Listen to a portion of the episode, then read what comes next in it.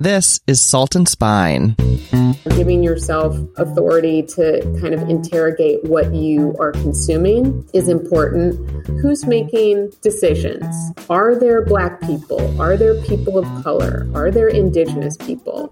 I don't believe that you can tell any stories of any ethnicities truly without having someone on your team that can truly understand those. It just comes down to being rooted in respect and seeing that someone's life and someone's perspective and someone's experience is just as valuable as your own. I like to ask the question, why is everybody white? And then have folks kind of step back and see it, because systemic racism, sexism, homophobia, they, these things are like dust. If you get close to it, you'll see it, and it's everywhere all the time, but you have to raise people awareness that the dust is there. And then once you see it, you can barely unsee it.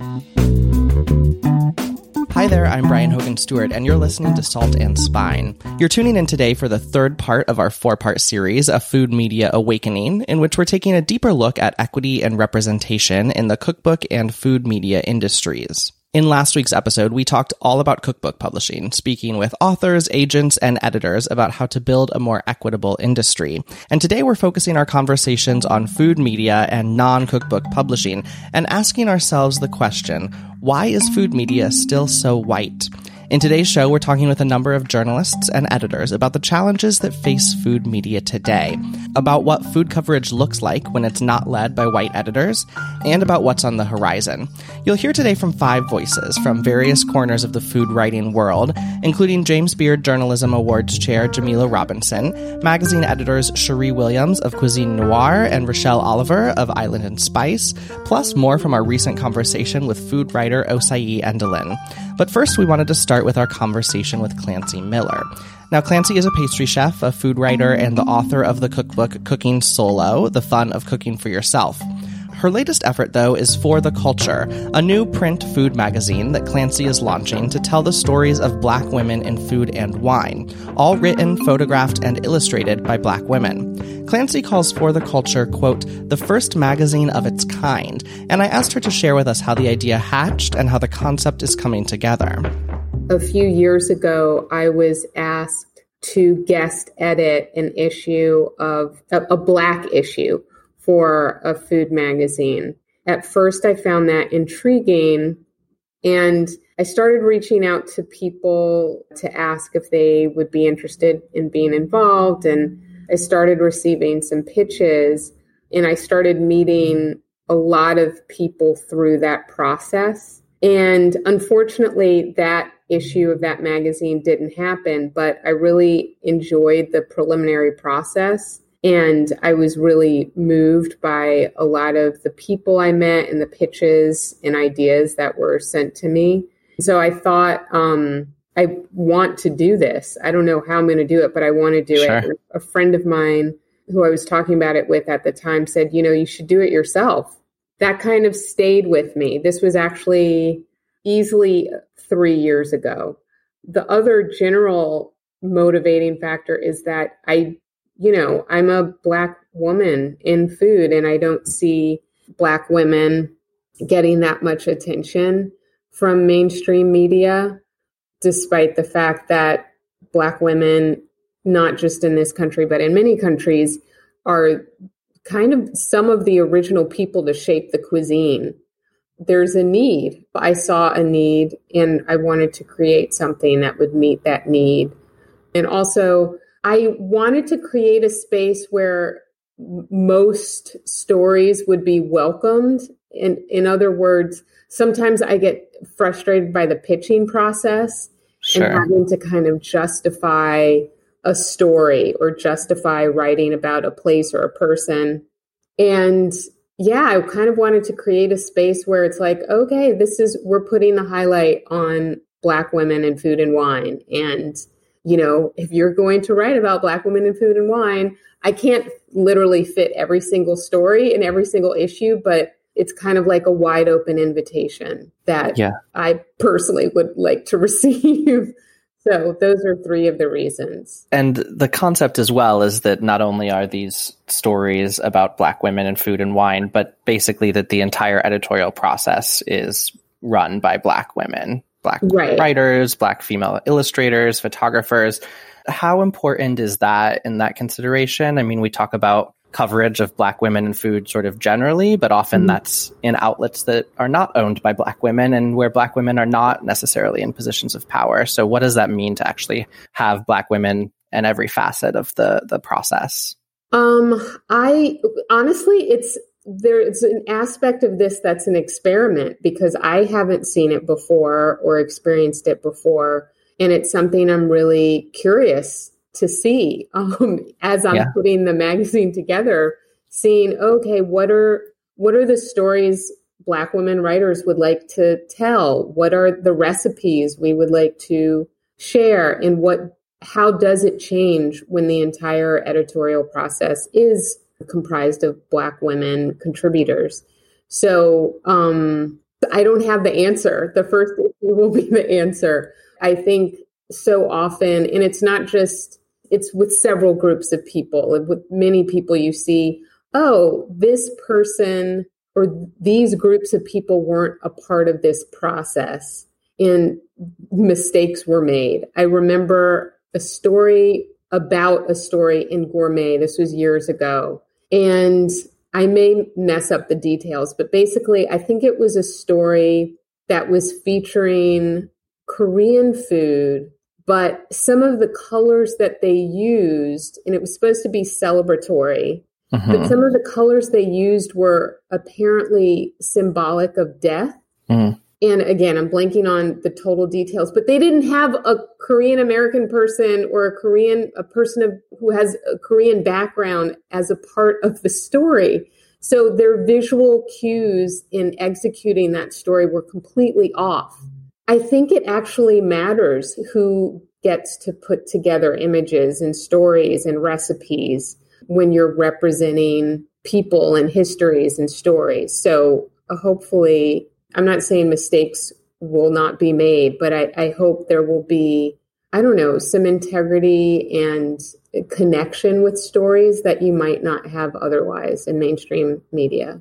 Yeah, it reminds me too, this this topic of conversation, of a conversation we had a while back with Carla Hall about cookbook publishers telling her, like, your books are for Black people, mm. your your consumers are Black people. And I'm sort of wondering what the response to For the Culture has been, because I think that's a misconception in publishing, whether it's cookbook publishing or food media writ large, that content created by Black people is for Black people. Um, right. Can you talk about that a little bit? In terms of For the Culture, another aspect about it that I hope will be achieved is not having to explain things to the reader. So not assuming that the reader is a white person, for example, even sure. though the magazine I hope will be enjoyed by everyone. The premise of the magazine is very much by us, for us. All are welcome. So uh-huh. I hope that there will be very little kind of filtering involved in that, you know, everything is meant to be a story or a recipe or a profile or an interview without having to, ed- without, you know, educational vocabulary to kind of hold the hand of the reader. I asked Clancy about the lack of Black-owned and Black-led food media outlets. Her magazine, For the Culture, will launch soon. The only other Black-owned print food magazine in the U S is Whetstone, which debuted in two thousand seventeen. The magazine's founder, Stephen Satterfield, was unavailable to join us for this episode. I asked Clancy if she thought the fact that just one, and soon to be two, Black-owned food magazines in print exist in the United States is shocking. I don't know if it's shocking. Uh-huh. Um, it would be great if there were more. But in terms of food, yes, it's It's sparse. It's super sparse.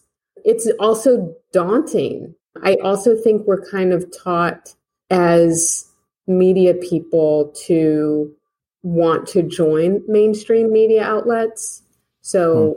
in a way, it makes sense to me because it is also putting on the hat of becoming an entrepreneur, which requires money, which requires, you know, a certain level of stamina in terms of figuring things out financially before you even get to the editorial side of things.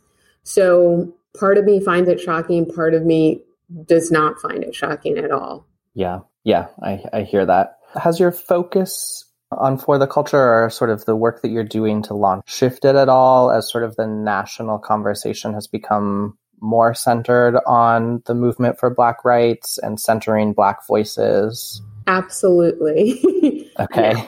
Yeah, I almost cut you off because it's just like a resounding yes. uh-huh. Yeah, can you can you talk about how that's changed? Sure. So, all right. So I launched a crowdfunding campaign for For the Culture in December. Mm-hmm. And it went from December to February. It ended at the beginning of February.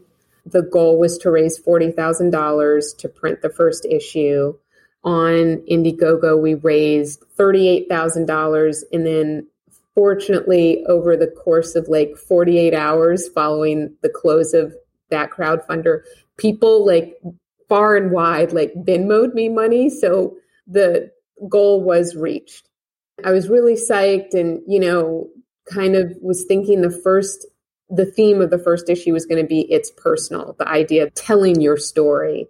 Or telling maybe your role model story, or maybe even somebody who you've never met, like an Edna Lewis or a B. Smith, et cetera. Sure. These stories are personal, I think, in the fact that we don't see ourselves sometimes feels personal. So that was going to be the first theme of For the Culture. Then the pandemic hit mm, um, yeah. in March. And at first I thought I didn't really think of changing course at all.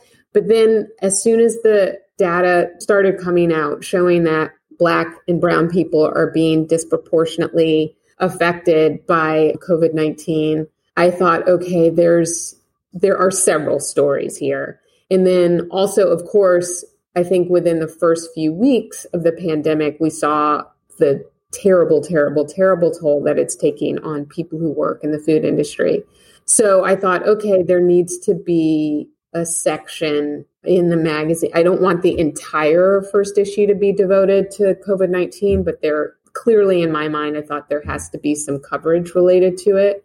So I put out the call for submissions again, asking for COVID nineteen related stories in terms of how the pandemic has affected people's work lives, their businesses, et cetera. Specifically, you know, how has COVID nineteen affected Black women in Food and Wine? So that has been an area of shifting course. And then, of course, we've had the uprising. So that is also something that I want to include a little bit of in the first issue. So I'm hoping nothing else incredibly gigantic happens before the first issue goes out. But those are kind of two examples of how I decided to change course a little bit in terms of opening up to more stories related to what's happening, what's unfolding. I also asked Clancy about how consumers of food media can help push the industry in a more equitable direction. I think it's important for all of us to ask questions a lot. So I grew up being a fan of a lot of mainstream media outlets, but I think it's good to ask the question, who's making decisions? You know, who are the uh-huh. editors here? Who are the people in the highest decision-making roles? Are there Black people? Are there people of color? Are there Indigenous people in those roles? Are people being paid well? Like these are questions you can engage with people on social media. So these are questions you can ask. I also think it's important to look at stories and ask who's writing the story. And, you know, just you don't have to just take what's given to you. So I think having the power, giving yourself authority to kind of interrogate what you are consuming is important. It's also important to support magazines like Whetstone, get a subscription For the Culture. Eventually there will be, as soon as the magazine comes out, there will be a subscription option on the website. I think to vary, vary your media consumption is really important and to ask questions, whether you're asking them to yourself or you're taking it one step further and asking people who are editors at various places, just realizing that especially legacy outlets, there there are hierarchies and it's important to know who is a part of the hierarchy and who's making decisions, because that has to, that plays a large role in what you end up consuming.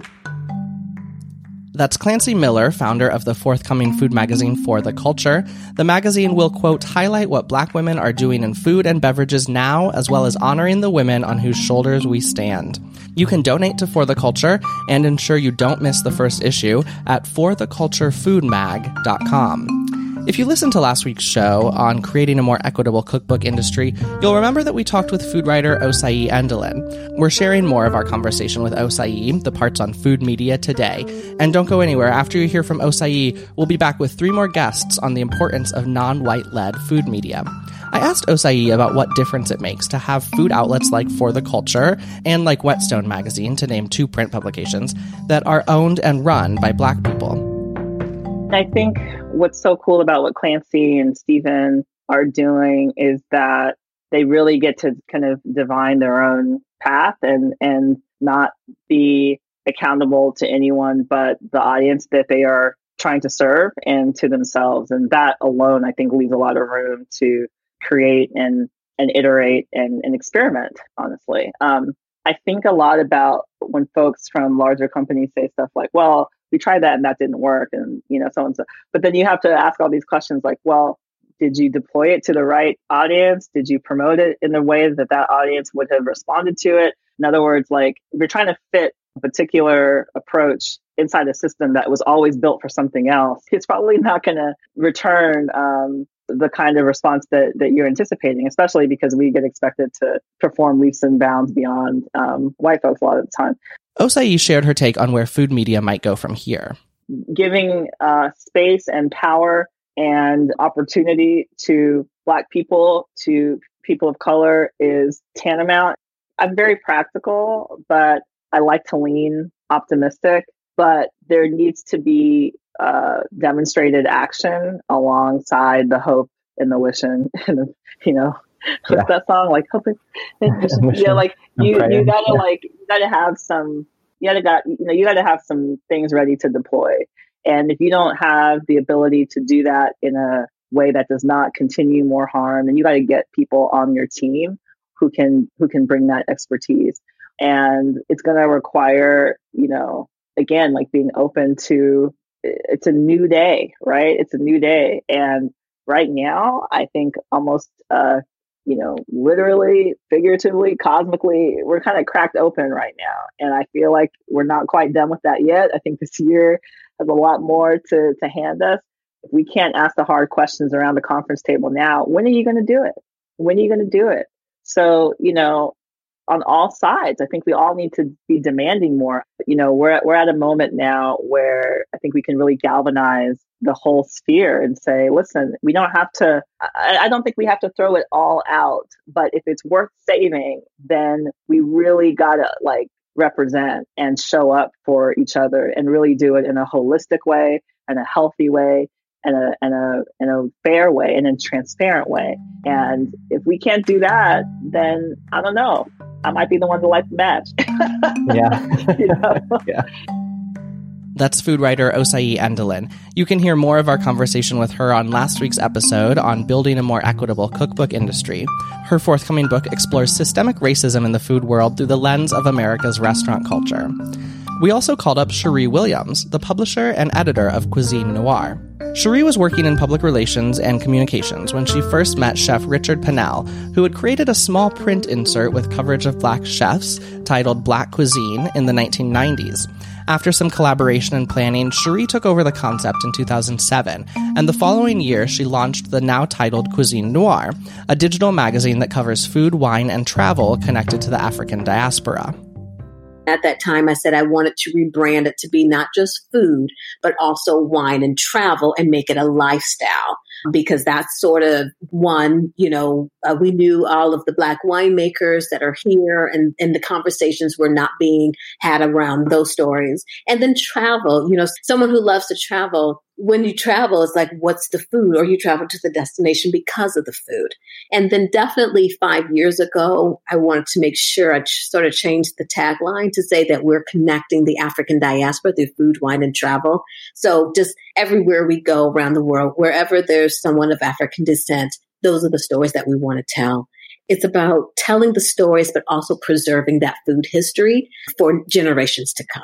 So you, you've been doing this work at Cuisine Noir for some time now. The publication has existed for even longer. Mm-hmm. Can you sort of paint a picture for us that how ha- has the industry shifted in terms of, I mean, it was sort of born out of a feeling that there was not representation of Black voices in food media, is my understanding. Has that, do you think we're in a different place today? And if so, like how so, and how much more work is needed there? It was really, um, in terms of the voices, it was the narratives were not being told. And and so when you were talking, you know, there's the articles that would come out to say, where are the Black chefs? And I'd be like, what do you mean? And, you know, Black chefs have been around forever, since slavery. What are you talking about? Where are the Black chefs? And then when you started seeing the prominent brands or sponsorships or whatever the case may be, you weren't seeing black, black and brown faces connected to those. So, you know, there was that whole thing too of, you've heard of it, food appropriation, cultural appropriation. Uh, we've seen that with fried chicken, the negative connotations around watermelon and stuff like that. So there were just narratives that were not being told that needed to be told. And that's where Cuisine Noir was birthed out of. We're seeing more today than we did when we definitely first started, especially around the wine piece and Blacks and wine. Um, because really, when we had started in two thousand nine, we were really some of the first that were really digging into those wine stories. So you're definitely seeing more, definitely these days. What you're not seeing in food media is you're seeing the people who are t- who are assigning and in charge of those stories. There, that's where the work still needs to be done. Yeah, who holds the power? Who makes the editorial decisions? Absolutely. Yeah, and I think that's something that's that's really an important piece of this episode, I think. And so I'm curious if you can sort of talk about how having publications like Cuisine Noir or some of the other outlets that we're talking to that do have people of color and particularly Black people making the editorial decisions, how does that affect the ultimate product, the content? What does that mean for consumers? Right. I think it means authenticity, because we're coming from a an authentic voice uh, and we're t- coming from lived experiences, right? So when someone is saying, I grew up in the kitchen with my grandmother doing this, whatever, so many of us can relate to doing that. You know what I mean? Culturally, yeah. Whatever the case may be. We're able to tell authentic stories because a lot of the times, even when I'm reading stories from what my writers have written, I'm like, oh, I can remember that, or, you know, or different things. And so there's that cultural experience that we're able to bring to the table. And I think that that is just great. And we're sharing history and we're sharing culture. And and I want to say, too, we're, we're no different than any other culture in the standpoint is if you're reading about Italian grandmothers or Italian cooking or Filipino cooking or whatever, everyone, I truly believe, that when you have that lived experience and you are of that culture and that community, you're able to really express the love and, and, and everything that goes through it. And that's just what we're bringing in terms of Black culture. I don't believe that you can tell any stories of any ethnicities truly without having someone on your team that can truly understand those. You know, the editors may be white, but try to look at this in terms of, you wouldn't want me to tell your story. And I, I've never had a, a, a, you know, I haven't lived as a white person. So why would you want to tell a Black story or another story and not be, you know, and not have that true voice come through? And so I would really hope that newsrooms, editorial rooms really understand that. And that comes from the editor down, because I think it's just so important. It really is. And they have to think like that. I also talked with Sheree about how the current moment we're in, the fight for Black rights finally reaching a tipping point in the broad national conversation, and the swell of Black-focused content following the killing of George Floyd. To many consumers, the sudden attention to the Black Lives Matter movement and Black-owned businesses felt performative and was lacking in any strong history of elevating Black chefs or creators before. When all this came down and you were seeing all of the publications. Now they're coming out what was called performative list, right? Um, instance of um, Black owned wine brands and Black owned brand, whatever the case may be, that they had right. never done that before. I was at a point, I was like, oh my God, what do I do? Do I need to jump in this? Do I? And then I said, you know what? I've been doing this. I've been doing yeah. this. Not, and so I'm not changing what I'm doing. I'm going to enhance and I'm going to continue to tell these stories. But for the most part, I am, I, what is going on, I have been doing. We've always tried to champion issues that have been going on in the food space, in the beverage space, in the travel space. And so when I had to take a step back and say, you know what, you're doing this already, just, you know, keep just now, just amplify it more. And so that's uh-huh. sort of the conclusion that I came to for myself. What did that feel like? Was that, was that frustrating? Like to, to feel like I've been doing this work day in and day out for years and mm-hmm. like, and now there's an attention to it, but like, where has that attention been, or, or why, why have I not been getting the credit for doing that work? Right. Um, it was frustrating, and it was, and there was an opportunity um, that I did reach out to a few just to say, you know, would love to collaborate on telling these stories, because obviously we don't have the, the influence because you, that you have, or the financial resources that you have. But here I am, um, if you haven't heard of me, and how can we move forward in telling these stories together? I asked Sheree if she felt like this could be a pivotal moment for many brands, media outlets, and organizations, if there might actually be a shift in terms of coverage. We'll see how long it lasts. One of the questions out there as well is, how long will this last? Is this just a moment? Or will you, if you have noted that your editorial room is too white, then I would love to see what you're doing and how that is going to, to change to be a long-lasting, a sustainable company culture move. So the changes that I would like to see is when it comes to brands and the people who are making the decisions of where those advertising and sponsorship dollars go, to pay attention to more of us Black-owned media entities. That's, that is the biggest im- uh, impact, because those dollars, a lot of those dollars are not coming to us. And so therefore it really makes it, we have to get really creative how we continue to tell our stories, because they are very important stories to tell. And it's not just, you know, so there's a couple of things. There's, uh, and it could be a double-edged sword that we're, we're Black and we're niche, right? But also we know that even smaller publications are fighting to get more advertising dollars, where you have, if you want to be specific to reach Black consumers, and you have a publication that does that, then why would, can, can you at least give some type of day? But I, I would really like to see that whole model change, because it's what's your cost per thousand and, and da, da, da, and, you know, and sometimes quantity, you know, all the publications are quality. So I'm not saying that they're not. So they're all quality out there, but we're quality too. We just don't have the numbers, but we don't have the years of experience either. If Food and Wine and Essence and all, they're like forty, fifty years on us.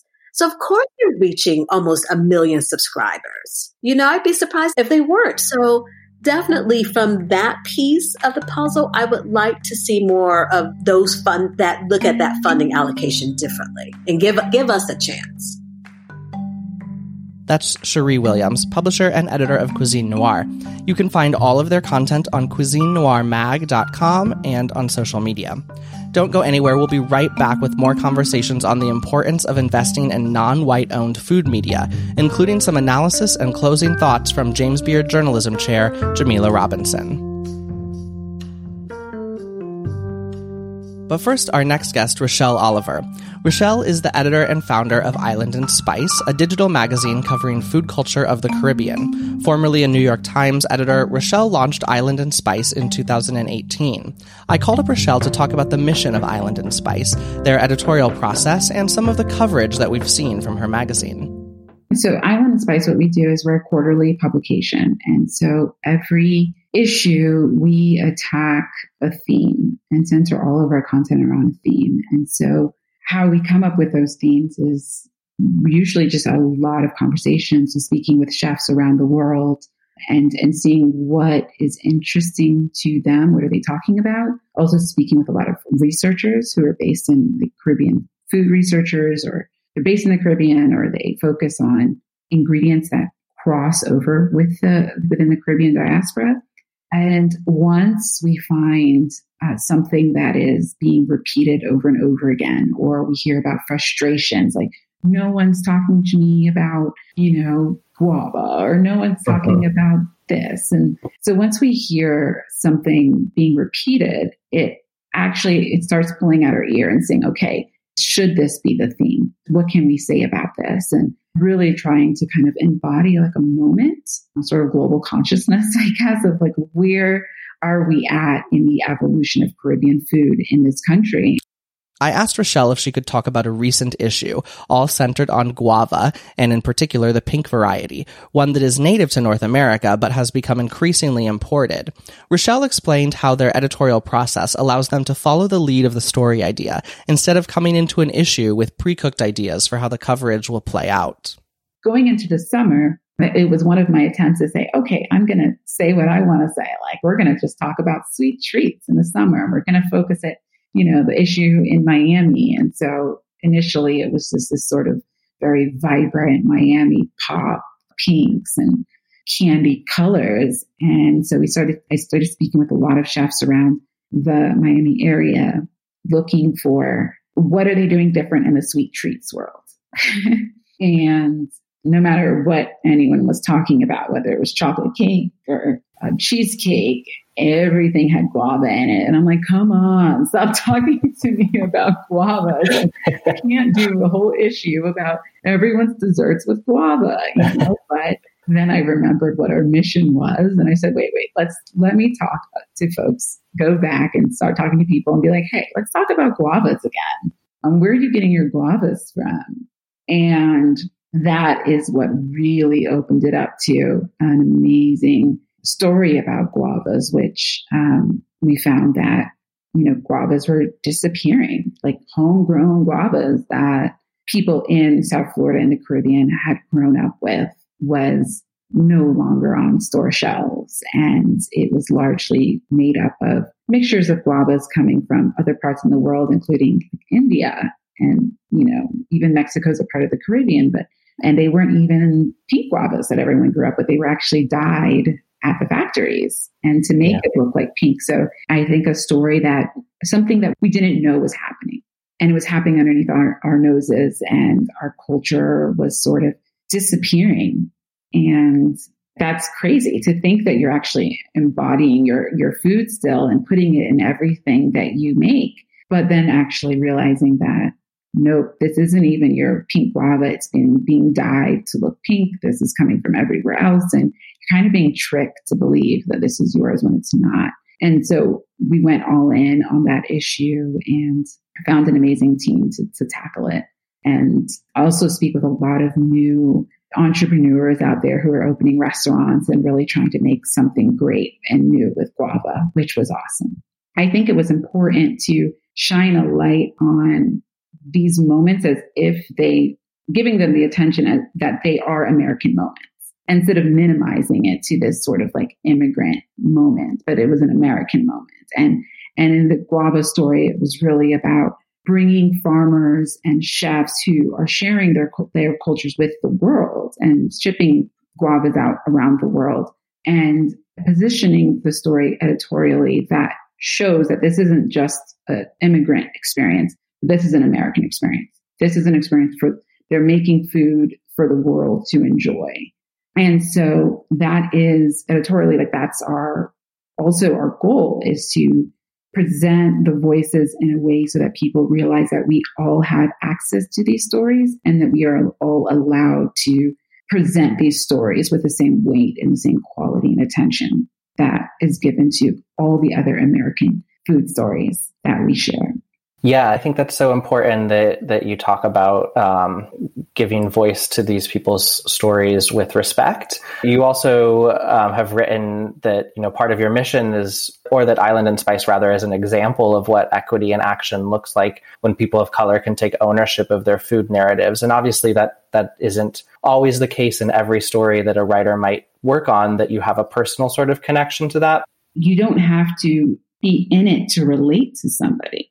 You you grow up, you get old, and you die. Like that's, we all follow the same arc if we're fortunate enough, you know, and, sure. and, and every kid who comes home from school wants a snack, you know, so it doesn't matter what they eat. I think that what is sometimes and somehow missing from the conversations these days when we're so busy on looking at what's, how we're different is looking at how we're the same.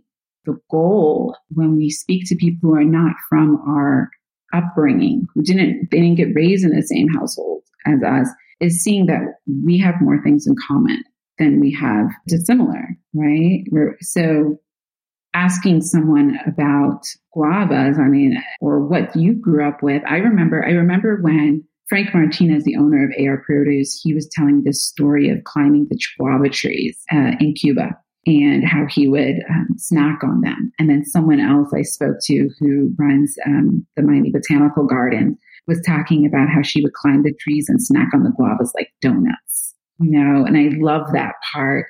I didn't grab, I wasn't, I, I loved climbing trees and I fell out of many trees growing up.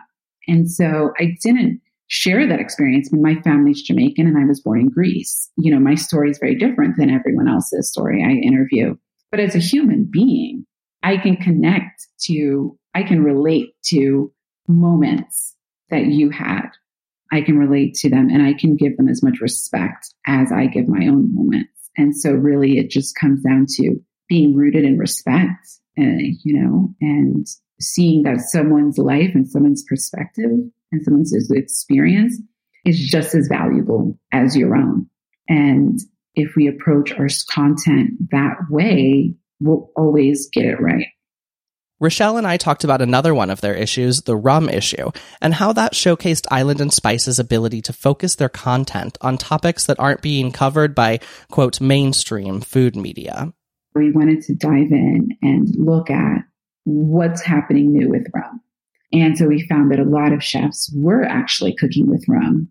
But then when I started looking at you know, recipes and like all recipes dot com, N Y T cooking, you know, website and Bon Appetit, Food fifty-two. I was looking at all of these uh, websites and saying, you know, how many of these recipes include rum? And very few of them did. And so I was really surprised. So, you know, we, we started talking about, I think the letter from the editor talks about why this could be. And so talking to Nina Compton, who's an award-winning chef, about how she brings her culture forward through rum in New Orleans, which is like the northernmost Caribbean city, folks say, was a great opportunity, I think, to show at that elite level how how chefs are doing it. And she was great because she talks about throwing, you know, sort of like brandy and the wines out, right? And instead replacing it with her Saint Lucian rums. And it was like something that she just did quite naturally. And it was just really true to her story. I think the, the benefit of coming in with that, that sort of narrow focus of we're going to cover rum is that it really allows us to see a level of authenticity in a way that is just true to the chef's story. I think it's like as a writer, it's like, well, writing in your voice. As a chef, it's like, what sort of unique twist are you bringing to the table that is just so yours? It's your experience. And I think Um, looking at Nina Compton and bringing that rum about and kind of weaving that story about at the end of the night and how she had the the, the rum, you know, and and a moment of, of peace, you know, and just enjoying and taking in all the success with a glass of rum. And a little coconut water. And a little coconut water. Yeah. Rochelle mentions Saint Lucian chef Nina Compton, who has earned lots of coverage for her restaurants Compère Lapin and Bywater American Bistro in New Orleans. Nina was a competitor on Top Chef and also won the James Beard Award for Best Chef South. Food and Wine magazine named her a Best New Chef, and Eater called her restaurant Compère Lapin one of America's best. There has been no shortage of coverage, but the fact that Nina was throwing out the standard European ingredients and techniques, like using brandy or wine, wasn't part of most stories. I asked Rochelle about that. I don't know why, and no one else covered that story. I don't know. I can assume, right. But I don't know. But um, I can tell you that when I look at all the food food websites out there, and you Google rum or rum as, as a part of an ingredient, rum as a liquid spice, you don't see that story. So that that story has been missed, not just in the last decade, talking about like missed since like the fifteen hundreds. Like, like this, is, this is something that has been missed year after year. Yeah. But it's being used and no one's talking about it. And so that's the goal of Island and Spice, is to bring something new to the forefront, bring something refreshing, and giving people, giving chefs and people within the Caribbean diaspora a chance to be seen and heard in a way that they hadn't before. And so having that this narrow focus and this narrow, like this very specific mission of trying to tell stories that is like new and going beyond the stereotypes of jerk chicken and roti, though I love both, you know, sure. but, but really being very intentional about wanting to say something new, different, or refreshing is really like a central to our editorial process. That's Rochelle Oliver, founder and editor of Island and Spice. You can find Island and Spice content, including the pieces we discussed from their guava and rum issues, on island and spice dot com. We called up our last guest today to reflect on the food media industry more broadly. You're about to hear from Jamila Robinson, who, in addition to her job as the food editor for the Philadelphia Inquirer, also chairs the James Beard Foundation's Journalism Awards program. Jamila told me that she fell into food media almost by chance. She was working in journalism, and the food section was one of several she worked on and ultimately found it was the one that moved her the most. I asked Jamila about what role food media plays and how she's thought about her work as one of the few Black women to have led food sections at major U S daily newspapers. I love food stories so much because they are always about some other thing, whether they're about immigration or they're about food insecurity, or if it's about the environment. And so I was always interested in how this intersection of lifestyle and entertainment also was this economic driver that people really didn't talk about, its huge economic impact. And I was always very interested in that. One of the things that I've thought a lot about over the last decade has been, if food is an art form we all participate in, how do we be sure that everybody is participating in it? Because even I, even as a food editor, you know, would go to restaurants and, you know, and, you know, people would sit, sit me in the back um, and, um, or, or treat me like I wasn't supposed to be there, or try to, you know, offer me Moscato. And so I've always been very interested in how do we break down the on high idea of like food criticism, food writing, always from a lens of I'm up above you, as opposed to I'm with you at the table, because we're all participating in that. And it's, it's something that I've tried to carry through in every role that I've had. Jamila and I also talked about the moment that we're in, this what we're calling food media awakening, from the public rooting out of bad actors at Bon Appetit magazine and other food outlets, to the systems that have prevented people of color, and namely Black folks, from being treated fairly. We talked about representation in the food media industry at large. Food content is a way for media organizations to build audience and community. We know that there is a distance. We're seeing this now with the reckoning. Mm-hmm. Like I'm like I keep saying I'm going to stop using that word. I know. Like I'm doing air quotes for folks who are listening. Um, the reckoning that's happening, but what it really shows us is the need to be able to build across communities. And and the easy for me, the most vital way to do that is to start with food. That's always been the way that I've been able to get the best stories out of people. So that's something that media organizations, I really believe, could do. But it's uh, the way that our structure and our systems have been built has have been about there, there's somebody telling you what to eat, when to eat it, where to eat it, as opposed to inviting the community in to tell you why that Middle Eastern stand, that shawarma, is the best thing you, you've ever tasted. And if it's oozing with tzatziki and the pickles are just sharp enough, and as soon as it just, as soon as like the tzatziki drips onto your shirt, you know that you're back in Detroit. I'm curious for your perspective. I know we talked with Toni Tipton Martin a while back about how she was the first Black woman to hold a food editor job at a major newspaper in the nineties. You've obviously held that position at a couple newspapers now. What impact do you think it has on the actual coverage, on the content, to have a team that isn't led by exclusively white people or or also in some cases that, you know, the publication itself is not even owned by white folks. You know, we talked with Clancy Miller about her forthcoming magazine. There's, you know, Whetstone with Stephen Satterfield. So when the power is actually not in the hands of white folks, how does that change the coverage and the actual content? Well, I can give you a couple of examples. There's a pressure test that I think that I bring to coverage. How we talk about restaurants, how we talk about people changes completely. I mean, the words that make the hair on my neck stand up may not make a white woman's neck stand up. I always like to use this this example of the word ethnic. I mean, it's always a good one. It's it's a, well, what do you mean? And I'm probably the person, I'm going to be the person who asks, well, what do you mean by that? I'm not going to tell you that it's wrong if you're my reporter, but I might ask you, well, what, what do you mean by that? Can you be more specific? And that's something, because that has been the system and that has been the way that food writers have written about people. There's no way to step back and say, well, what what is it that I mean when I when I use these words? Even when we say words like the community, the Latino community, what do, well, what do you mean by that? Do you mean Mexico? Do you mean Ecuador? Do you mean Salvador? Do you mean Brazilians? Who aren't necessarily they're, they're they're South American. They might have they have completely different ethnicities. So how do we start to think about not only race but also gender? One thing I, I you know I think a lot about.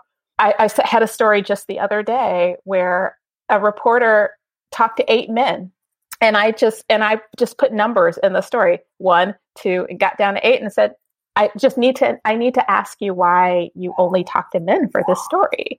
And the thing is, is being, I'm, I'm coming from, I'm Black, I'm a woman, I'm from the Midwest. My sensibilities are going to be completely different from a woman who is Middle Eastern, maybe raised in the South. So we bring our backgrounds, and because I'm a woman and because I'm, I'm because I'm Black, I'm thinking about how people of color are going to receive that information. And that's something that I think when we have systems that are conceived in whiteness, it's just something that folks don't think about. And, and being able to just raise the awareness of of something that they may not even be thinking about. Like, okay, well, why are why are all the hands in your magazine? Why are all the hands white? Explain that to me. Why are, okay, you've, you, I have to write an R F P for a branded content proposal. So that means that you have to have a lot of things that are like mobile devices, like you'll see mock-ups of mobile devices and mock-ups of, um, of websites. And all the people are white, all the hands are white. And so I like to ask the question, why is everybody white? And then have folks kind of step back and see it, because systemic racism, sexism, homophobia, they, they, these things are like dust. And if you're, if you're, I think Baldwin said that, if you get close to it, you'll see it and it's everywhere all the time, but you have to raise people awareness that the dust is there. And then once you see it, you can barely unsee it. And it exposes the ways that we uphold these systems. But we can only do that if we're willing to raise folks' awareness and make sure that they're thinking about the things that may not affect them. Are we thinking about, like, even when we quote people, something I caught the other day, someone was was talking about undocumented workers in restaurants. And it was a white man who was saying, oh my God, this is so bad. And it's like, well, well, whoa, wait a minute. Before we give him this platform to say this quote, we need to ask, is he the best person to be talking about undocumented people in restaurants when he's probably, when he may be someone who actually exploits those people? It's just a question. And I'm going to bring different questions to the table than other people are just because of my background, my experience, um, how people treat me in restaurants. I see things completely different from a critical standpoint. I see how ways that we don't allow students and interns to learn, to develop a critical voice because we conceive the idea of a critic of a critic is cloaked in whiteness and maleness, cisgendered maleness a- as well. So how do we think about making sure people have opportunities to challenge and raise their crit and change their critical voices, to develop a critical voice?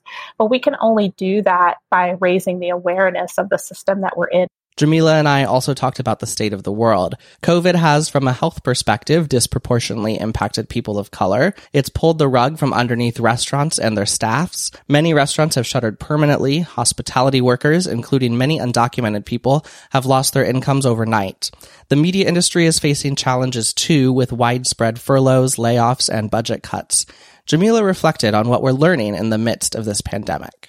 I think COVID has showed us we are at a moment where we can have radical change. And now I think I'm coming with my, not only my staff, but other people that I work with across the industry, is challenging their imagination. What's the biggest thing we can do with this opportunity? What's the most radical change that we can have? How can we be more imaginative in this moment? Let's not just think about ways that we can change our coverage and we can bring, we can talk to marginalized communities. We're going to talk to undocumented. We're going to talk to immigrants. We're going to actually finally talk to some Black people who've been here um, since the founding or since before the founding of the Republic. Instead of like doing that, let's reimagine a world where they are all there automatically and we don't have to bring them in, but we are all there. And what does that look like? And so it's like, I think I'm bringing really big thinking um, and a change in, not only a change in the status quo, but also a change in sensibility, a change in imagination, a change in tone. My sensibility is just different. Like I don't do drama. Like I'm very calm. I'm extraordinarily patient. And so the idea of settling into the bad boy chef, the toxic environment, because you think, oh, those are cool people I want to hang out with. Well, I mean, those are people who would not hang out with me. Like, I'm probably not going to be at their parties, or like they, they would come to my, they could, they would invite me to a party, but like may not talk to me. So I don't exist in a world where like I'm worried about that. One of the things I say to my staff all the time is that we have to constantly remember that food media is a community. And our charge as journalists, I think, is to challenge ourselves to write about people who don't live in the in our communities. And food is a community. So how do we get outside of our own world, our own sphere, our own cities, our own social and cultural pockets?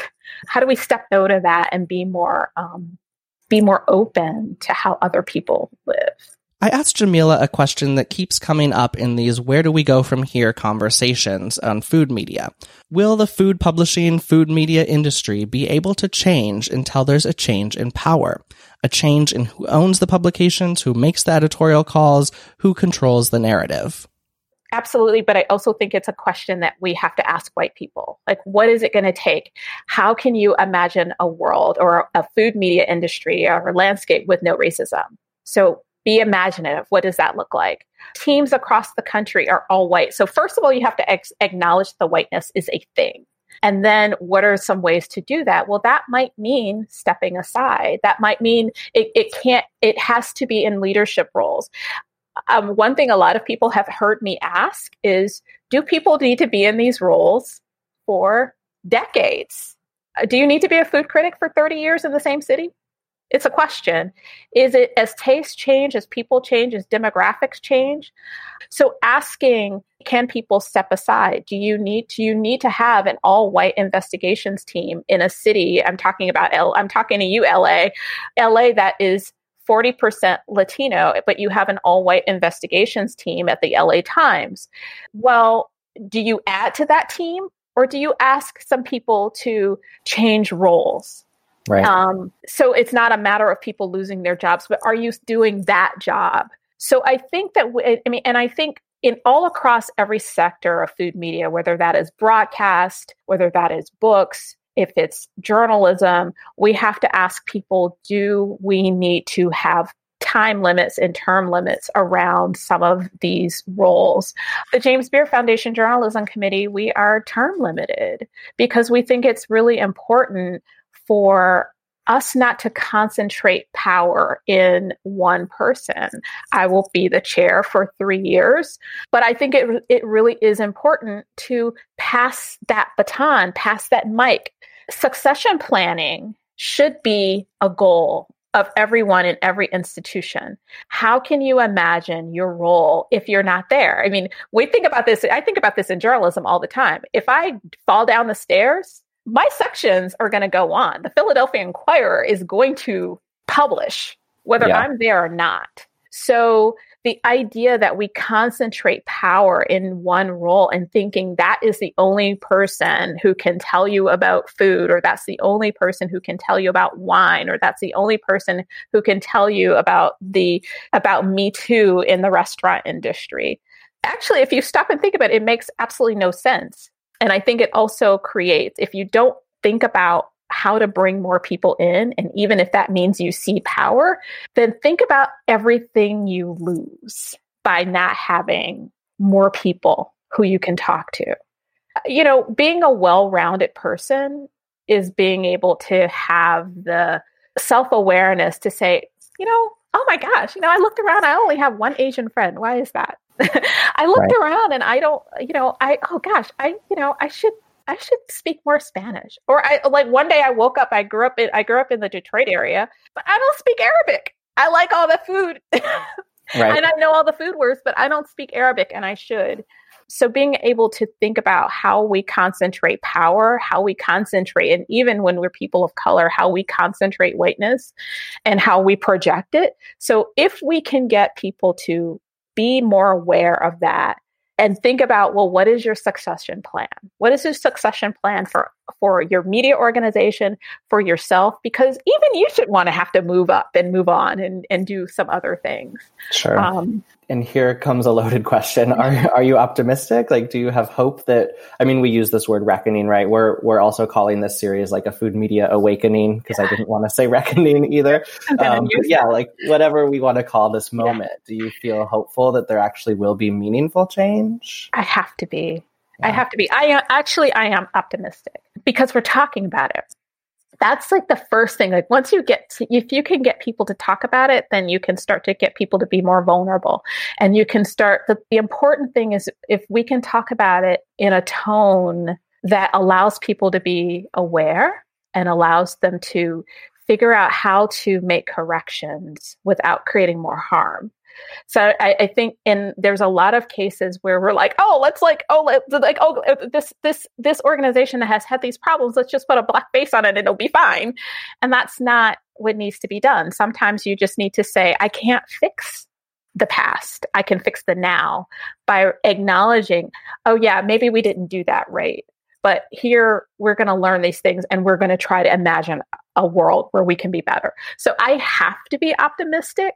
Um, I, I think some of that, and I'm going to be freely, some of that really is going to come from people being willing to check their egos at the door. Yeah. Um, set aside the pretend, the propensity to be petty and gossipy, breaking the cycle, breaking the chains of the things that we've done only because that's the only way we've been taught to do them. Show, to me, shows a lack of imagination. Like optimism is t- attached to imagination for me.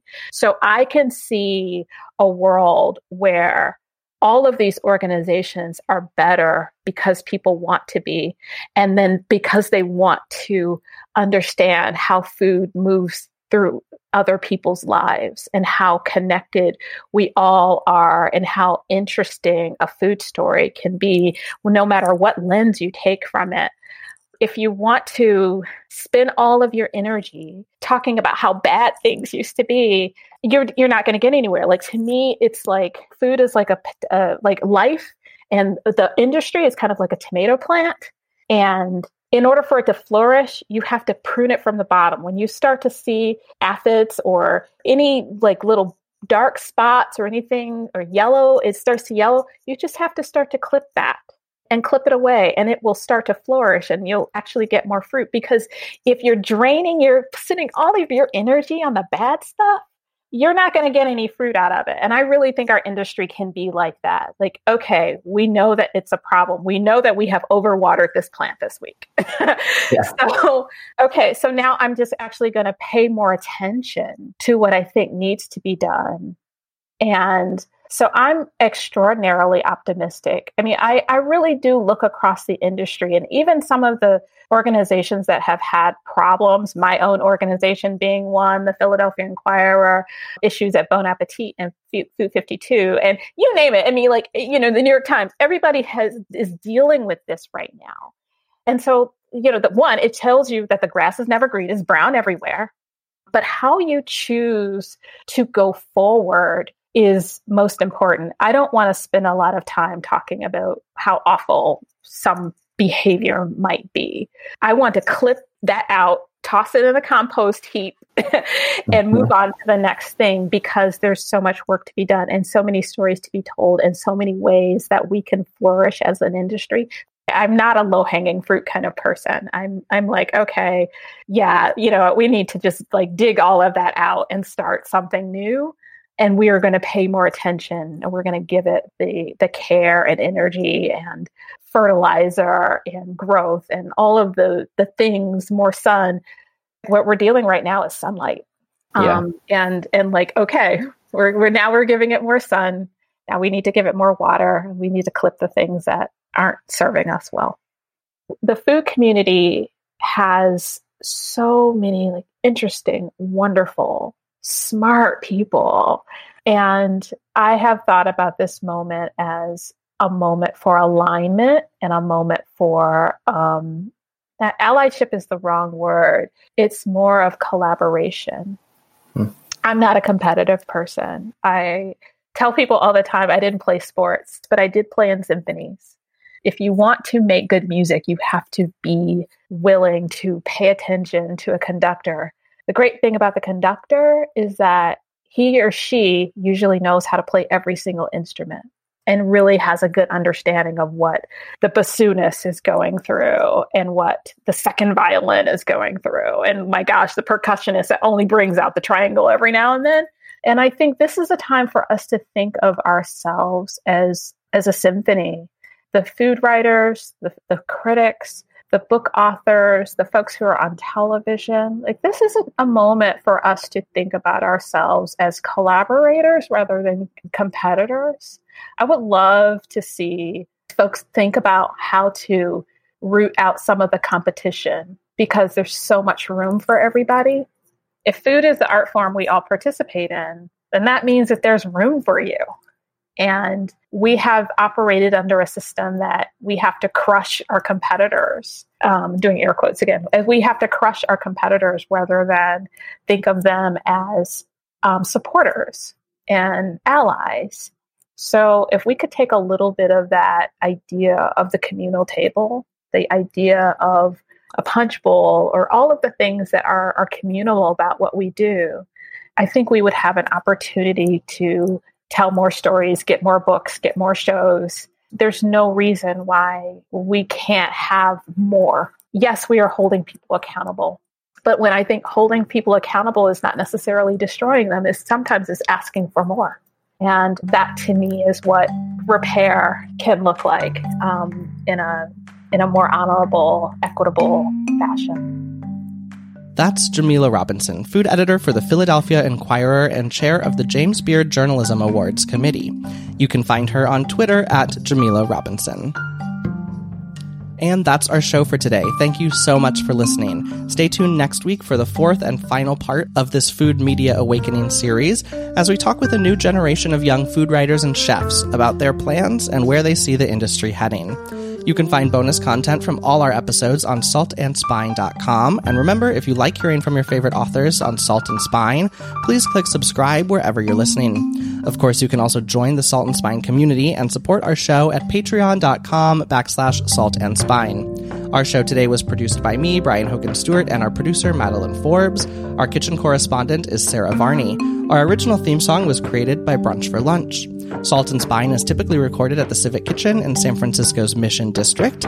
The Civic Kitchen now offers digital cooking classes. Find out more at civic kitchen s f dot com.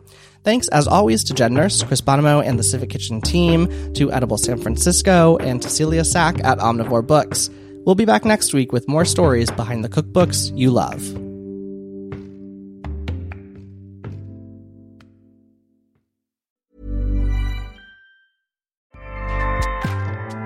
Acast powers the world's best podcasts. Here's a show that we recommend. Hey, I'm Kim Holderness. And I'm Ben Holderness. We host the Holderness Family Podcast every Tuesday. You may know us from the silly videos that we make online. Or a book about marriage called Everybody Fights. Or as winners of season thirty-three of The Amazing Race. Still can't believe that happened. Yeah. Listen, we do a lot of stuff, but our podcast is our most favorite thing. Yeah, because every week we get to sit down face to face, talk to each other about marriage, family, mental health, or just anything that we want to know more about. Sometimes we have expert interviews, sometimes it's just us, but our goal is to bring some joy and laughter into your life every week. Our other goal is that maybe you will learn something as well. Right. So search the Holderness Family Podcast and check out our most recent episodes. We have one about staying organized with creators of the home edit. And one about being diagnosed with A D H D as an adult. We hope you'll join us. Acast helps creators launch, grow, and monetize their podcasts everywhere. Acast dot com.